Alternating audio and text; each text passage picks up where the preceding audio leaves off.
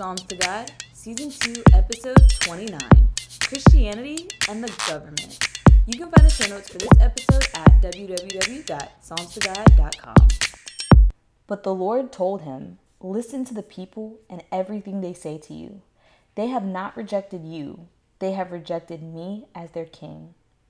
1 Samuel chapter 8, verse 7, CSB.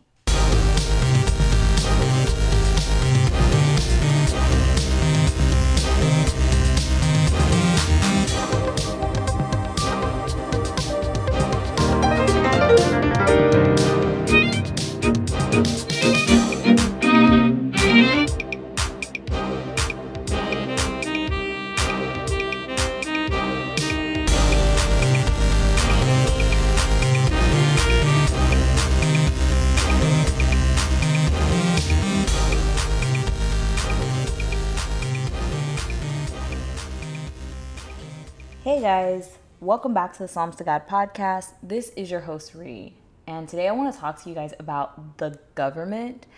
Um, and, you know, maybe we'll touch a little bit on voting. I'm not sure how far in we're going to get um, before it's just way too long of an episode. Uh, and we might end up breaking it up into multiple episodes. I don't really know. We're just going to go with it and see what happens. Um, essentially, you know, in recent years, I guess I have done a lot of soul searching on this topic, um, mainly because of the mayhem that has been er- erupting in our country. And, you know, I had my own opinions about voting and the election process and the electoral college that were based on what I was seeing but I never had conversations with people about it from a biblical standpoint or from a Christian standpoint. And as things started to happen and people started to claim that they were voting for Trump because they were Christian and you know people started to bicker back and forth and people started to judge quote unquote Christianity based on Trump and all of these other things, I was like, wait a minute, wait, wait, hold up pause, stop. What is happening, right? And I wanted to look into what the Bible actually says about our government, what the Bible actually says about our leaders, and what it means to be a good leader and what we should be looking for, you know, if we are going to go out and vote for a candidate or endorse a candidate. And I think it's a tragedy um, in the modern organized religion. Um, I'm not going to call it a church, guys. We did that episode a while back, these organized religions and institutions and buildings um, and people who t- talk at these buildings, um, a lot of times they don't talk about politics at all. And a lot of that has to do with 501c3 status. Um, we're not going to go off on that tangent, but a lot of them are suppressing information in order to get money or to get tax breaks or whatever. And that is the opposite of what God told us to do. The root of all evil is the love of money. Okay? Loving that money that you're getting or loving the money that you get to keep because you get a tax write off or you get a tax break because you have 501c3 status is not of God. Okay? I'm not saying you can't get a break, but if it comes at compromising the word of God, you need to cut ties with it and go ahead and pay them dollars. Like, that's just what it is.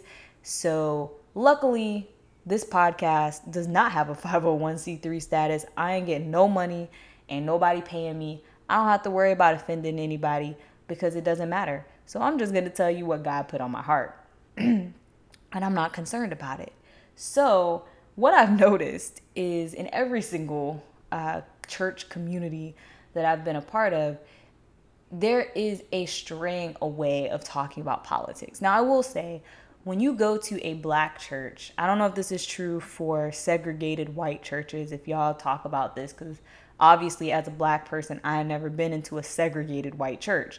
But in churches that have a, you know, 100% black um, congregation, when I was growing up, these are things that did get talked about, right? The black church was a pillar of the community.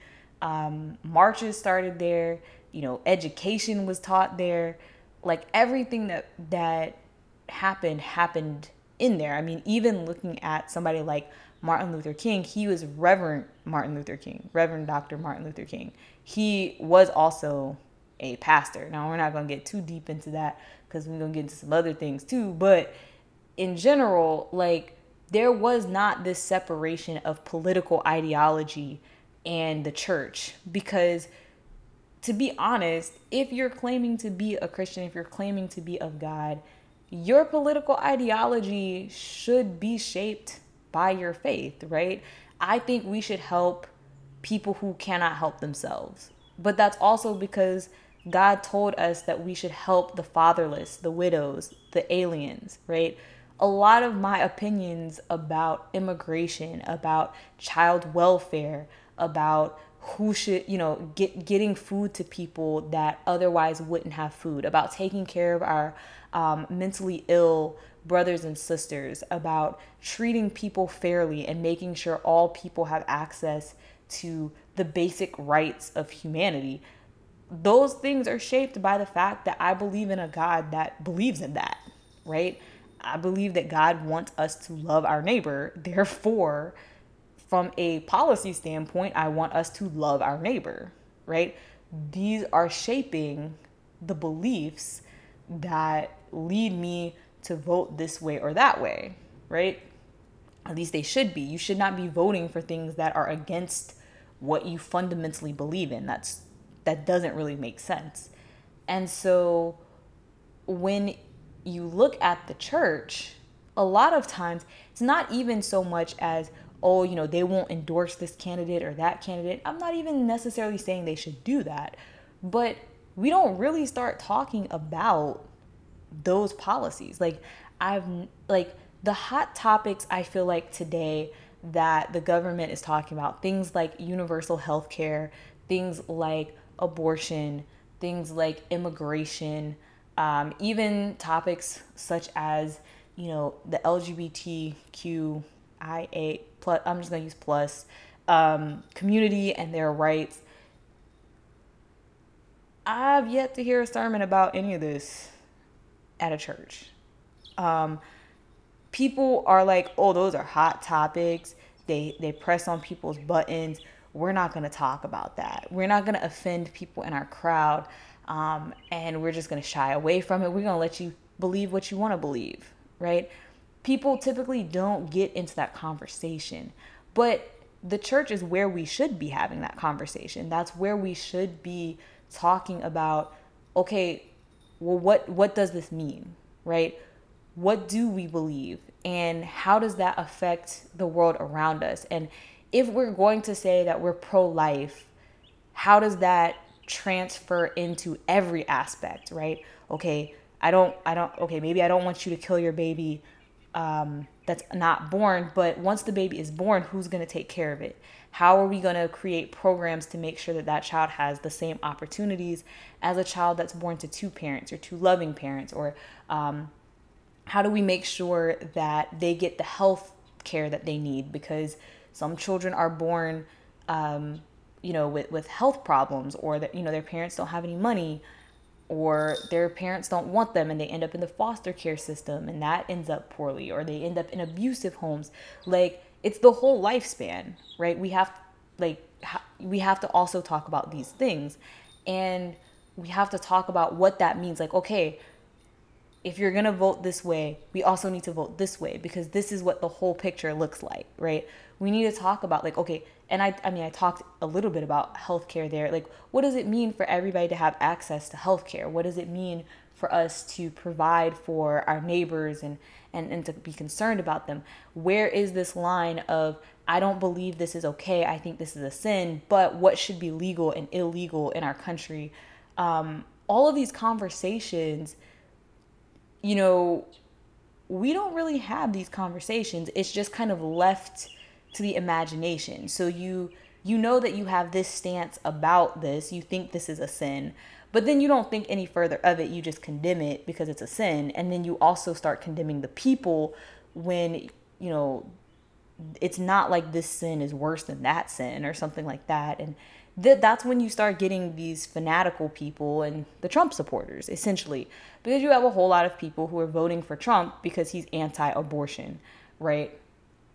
And it's like, but what else? Like he's, I mean, he's also, you know, a misogynist. He's a racist. Um, you know, he's a liar. Like we, we could go on this list forever. And it's like, wait, how do we get in the situation where people who are claiming to be Christian are claiming to be Trump supporters because they're Christian? Not just, oh, I like him or not of self interest, but like they're literally claiming that this is of God when it's not of God. And it's clearly not of God if you look at a Bible. You don't have to read much to understand that it's not of God. And that's because they're not having the conversation in the church. And that bothers me deeply. Um, and so I, I wanted to kind of look at it for myself. As I've been telling y'all, study for yourself. Don't rely on a pastor to get you to heaven because you won't get there.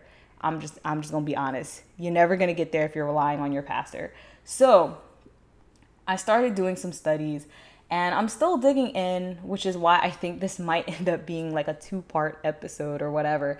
But I started off trying to look at what government looked like from God's standpoint. Um, what did God institute? When given the opportunity to institute a government, what did it look like? What did He tell us? Like, there's no way He just left us down here with no instruction whatsoever about how to govern ourselves. And one of the first things I, I noticed is that they don't really start talking about nations until after the Tower of Babel, right? If you go pre flood, there is no talking about this at all. Once you get post flood, it really just goes almost straight into um, the Tower of Babel, and then you get the Table of Nations, where these different tribes kind of went off on their own. Um, or is that right before the Tower of Babel? I'm not sure. They're all kind of tied together. I think that might be right before the Tower of Babel, but whatever. People started to spread out and these these tribes and nations were based on lineage.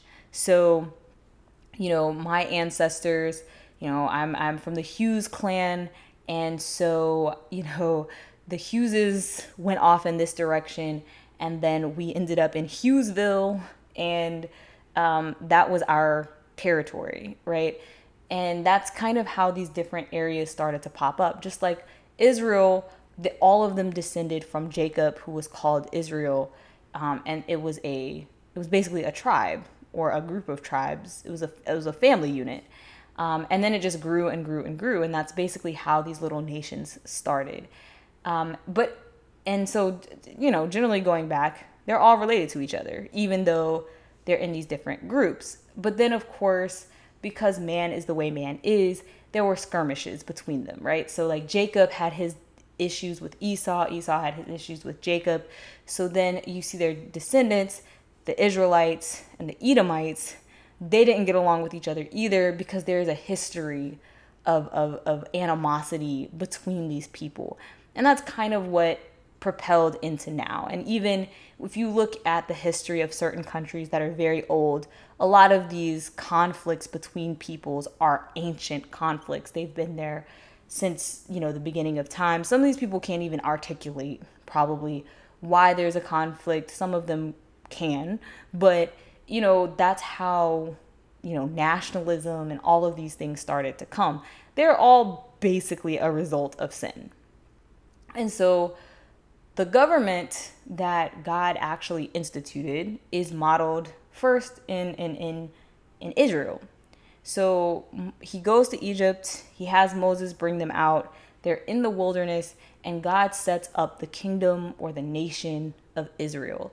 And what he sets up there uh, is very similar, I guess, to what he set up in the garden, but you know, with more people. Um, and it's very interesting because what he does is he gives Moses all of these commands and ordinances. You can think of that as being like the Bill of Rights or the amendments or the Constitution, right? He tells he tells Moses, "This is how I want you guys to operate. This is what I want you guys to do." Um, and if you go in and you read like Leviticus and and things like that, you'll see that a lot of it is what to do in this case. Like if two people have a dispute over property, if they have a dispute over, you know, your ox knocked over my fence or whatever, um, this is how you solve it. This is what you should do.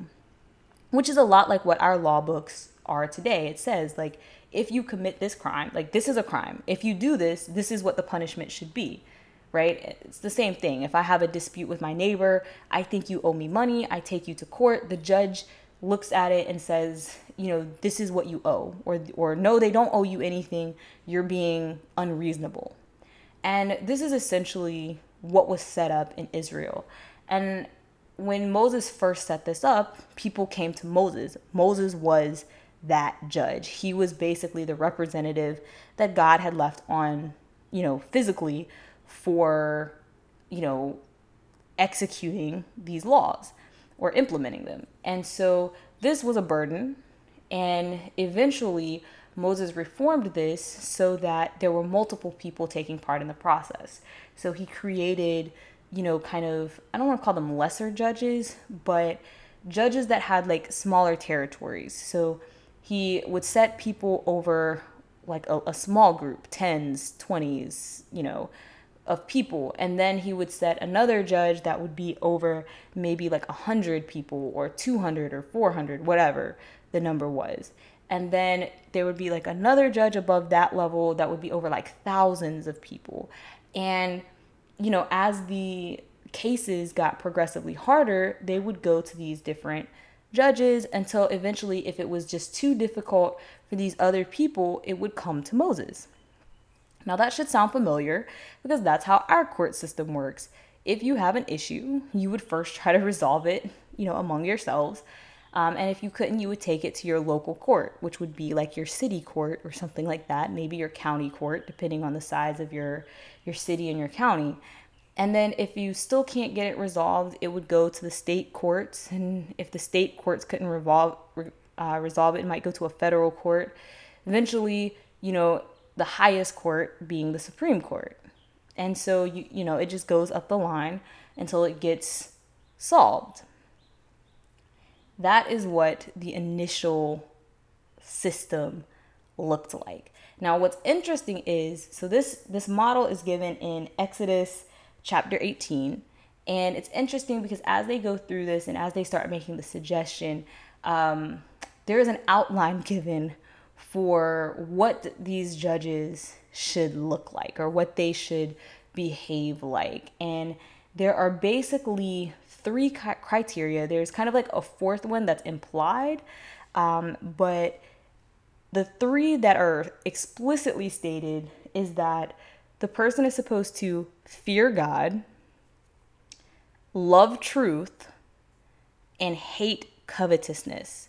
So essentially, it's supposed to be a God fearing person, somebody who has submitted their life to God and is allowing God to be the leader, a um, a person who loves truth, that means an honest person, and a person who looks for the truth in every situation and values honesty. And then, of course, hating covetousness means a hatred for greed, a hatred for people trying to take things that don't belong to them, etc., etc. Now, this fourth thing that I say is kind of implied but not explicitly stated is that they're supposed to have a knowledge of the ordinances. Like it talks about how that Moses will teach them the ordinances and things like that because they in order to um you know implement the law in order to judge based on the law you have to know the law. And so if you you look at that in modern times this means that you want leaders who recognize that there is a higher power. They're not there following their own self-interest and their own self-desires. They're following the the authority of God. You want people who are lovers of truth, honest people, people who value honesty around them.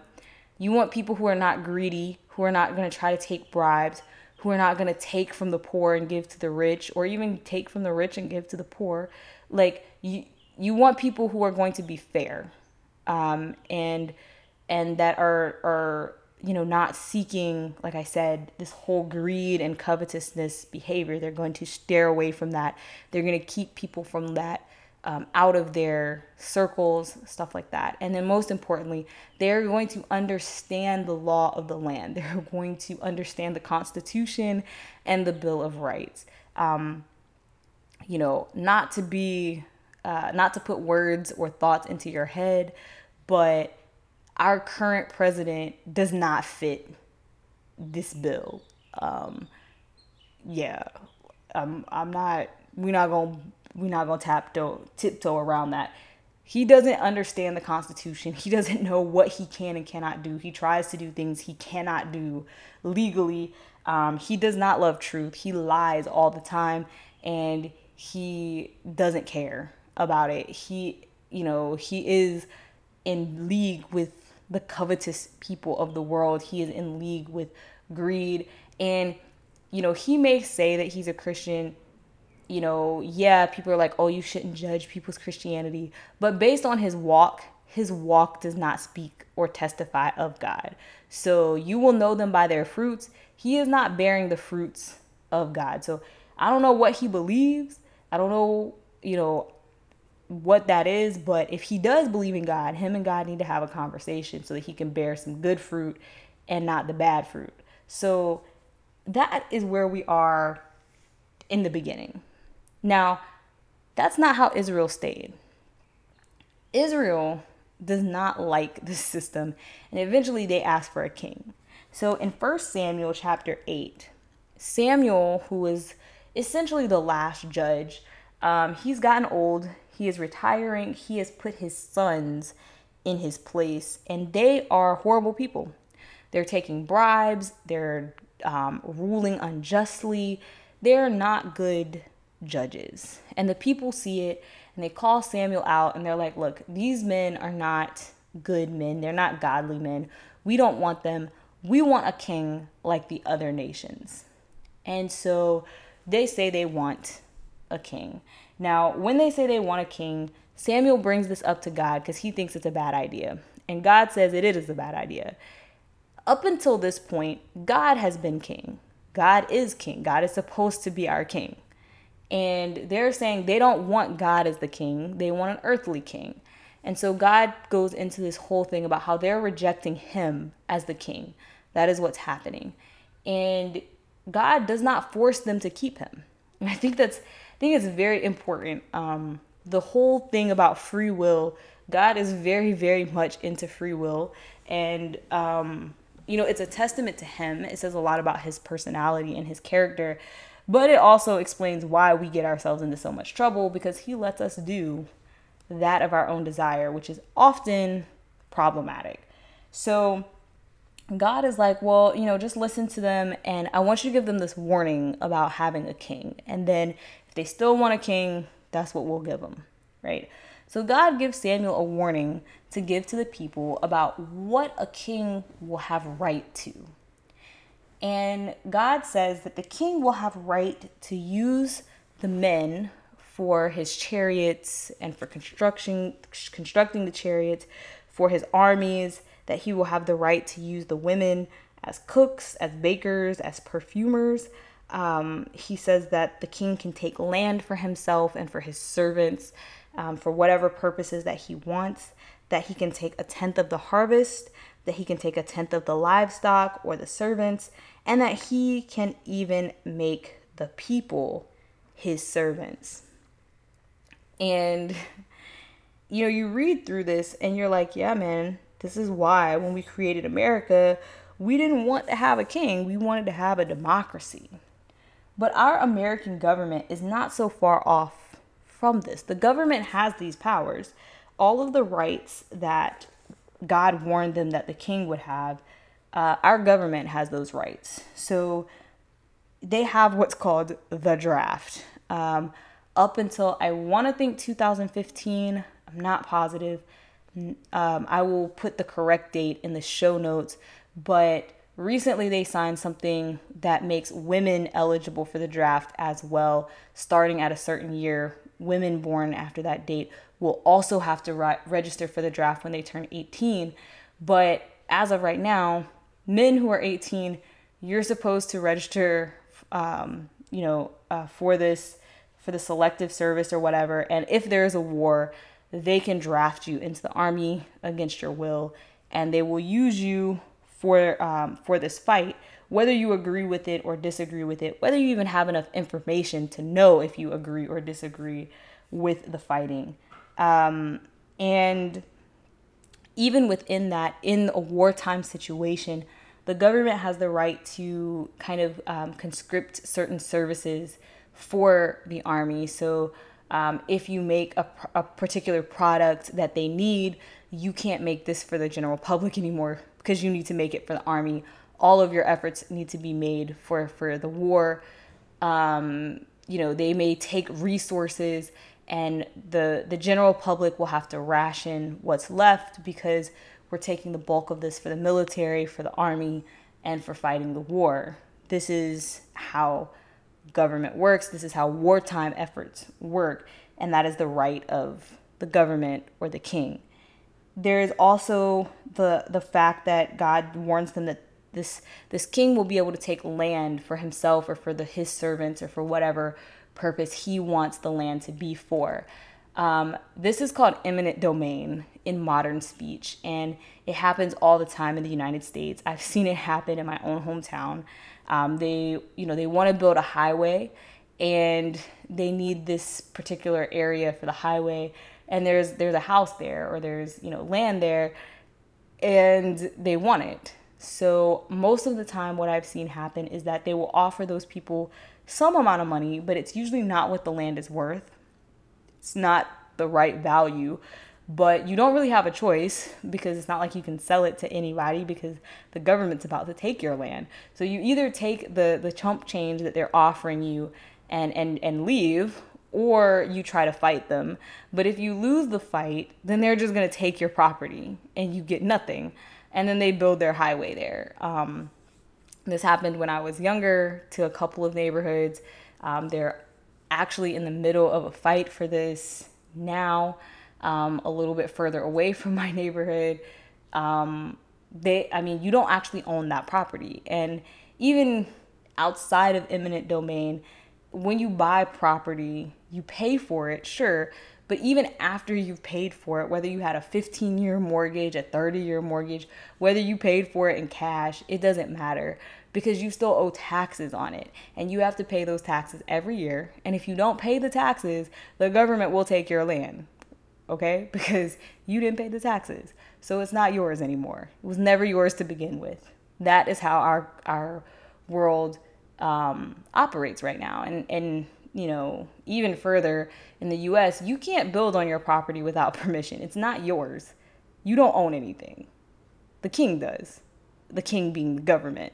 And so, you know, like I said about taxes, God also warns them about taxes. He says that this king can take, you know, a tenth of their harvest, a tenth of their their livestock, their servants, whatever. Okay, most of us maybe we don't have livestock or or uh, farms or whatever the way they did in Israel's time, but you get a paycheck and the government is taking money out of your paycheck every month or every week, whatever you get paid, every check you get, they're taking their cut. You don't even get to see it, right? It's not like you get to hold it and then give it back to them. You they take it out before you even see your check, right? This is the same thing God said that the king would have the right to do. Our government has the right to do that. And you know, last but not least, he says that the government or the king has the right to make the people servants. And it's it's interesting because after he says this, he goes on to say, when that day comes, you will cry out because of the king you have chosen for yourselves, but the Lord won't answer you on that day. And when I read through this and I was seeing the parallels and with what's happening today, and I was reading that and I was like, oh my goodness. Lord, I'm gonna need you to answer us on November, in November. Like, please do not let leave us hanging with what we have put ourselves into. Um, and it's like the whole concept is interesting because what it is is that we like to take matters into our own hands. That's what happened here. Israel didn't like what was happening, so they wanted to take matters in their own hands and they asked for a king. Now, they could have said, Samuel, fire your sons and put new judges in place of them because those judges are not good. But they wanted to totally change the entire structure.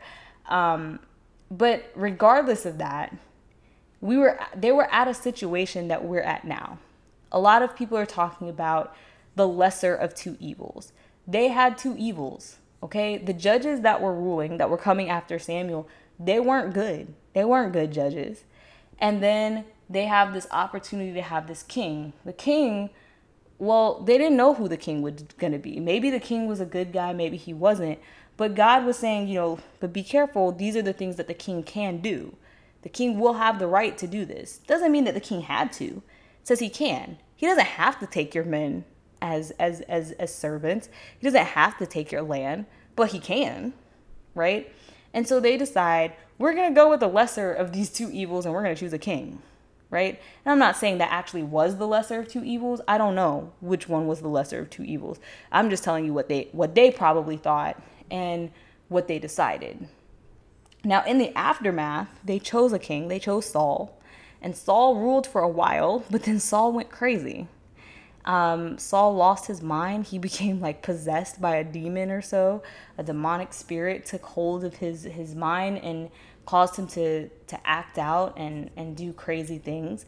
And then David rose as a king. Now, David is, is widely accepted as a great king and he did a lot of great things, but he also did bad things. I mean, he went and stole a man's wife and then had the man killed while he was fighting in the army. Again, back to this list. He took the woman, he conscripted the man into the army, and he put him on the front lines to die. Like, that's God told him that's what a king can do, and that's exactly what the king did. Then, you know, you had Solomon come after him. Solomon built the temple, but the temple was built by the people. Um, yes, Solomon oversaw the construction of it, but the people became increasingly frustrated because all that money, all that splendor came from somewhere. It was theirs, and they used it to create the temple. He, you know, he kind of forced people into labor, um, and people were a little, you know, it, it caused a little bit of tension, and that tension was exacerbated when Solomon's son took over. And instead of kind of backing off and trying to balance out what was going on, he doubled down and made it worse. And then they basically had a civil war and the country split in two. So Israel actually only had three kings before they be, before they basically split apart and kind of started the downward spiral into ruination. The tribe of Judah or the kingdom of Judah in the south managed to stay for a little bit longer because they were they had kings that were chosen by God, kings that were of God. Um, whereas in the north, they had these kings who had no respect for God, no respect for God's law, and you know they were just kind of doing their own thing. And so eventually they got taken off by Assyria. But even in the southern kingdom, they ended up going into captivity in Babylon. Um, they had a second captivity in, I think, Greece. And then, of course, Rome overtook them until eventually they were just kind of stamped out. That's what happened when they took things into their own hands.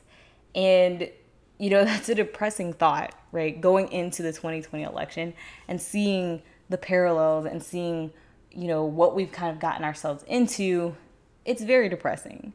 Um, And I, I don't want to end the episode here on this note. I do want to add that there are plenty of verses in both the Old Testament and the New Testament where God talks about the fact that He sets up the governments, that He allows governments to be there. There is no government existing that God did not allow to be there. It doesn't mean it's a good government, but God is still in control and God is king. Whether we accept Him as our king or not, He is the king.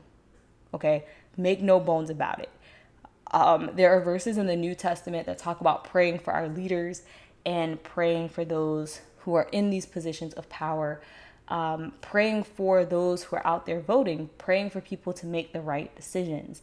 And I think that this is, like I said in the beginning, this is where the church starts dropping the ball. We should be praying for our leaders, we should be praying for the people who are making decisions. And we should be talking about these decisions because then we wouldn't have ended up in the situation that we were in in the first place. Um, and so I encourage you to think about all of the topics that are on the table, all of these platforms that people are, are out here with. I don't want you to look at am I a Democrat, am I a Republican, am I a libertarian, whatever. Don't look at that. I want you to think about what are they saying? Does it match up with scripture? Is it biblical? Is it what God would want? Would God want this in our country? Is this hurting people? Is it not hurting people? Like what are the ramifications of this? If you do this, what is the consequence of it? And what will that be? And how will that look in a godly kingdom? These are the things we need to talk about. We need to look at the character of the people that we're putting in office, whether it's a president's office or whether it's a local office. Are they honest? Right? Are they selfish or are they of God? Are they are they out here running around with the covetous people? Are they greedy or are they really out here for the good of mankind? These are the types of things that we need to be mindful of. This is what we should be looking for when we're voting for people. And so, those are some of the topics that I kind of jumped into as I was studying. Um, there's still so much more to go into. Um, I may come back to this topic later to talk about the act of voting itself. Um, there are there is definitely a split in Christianity about the the act of voting. Um, and I do kind of want to go into that some. But like I said, I don't want this episode to be too long, and I still have to do more studying on that topic in general. But I did want to come through and give like a little bit of history of governments in the Bible and what that looked like and how it parallels our government today. And I wanted to encourage you to get in your word and try to get a biblical basis for what you believe in for every political platform that you post about and claim a side on. Not just a superficial idea, but an in depth understanding of what you're talking about. So, with that being said, I hope you have a great week and uh, I hope you, you know, I hope this brings some clarity to you. Um, and as always, I will have notes on the podcast on the website www.psalmstogod.com. See you guys next week. Bye.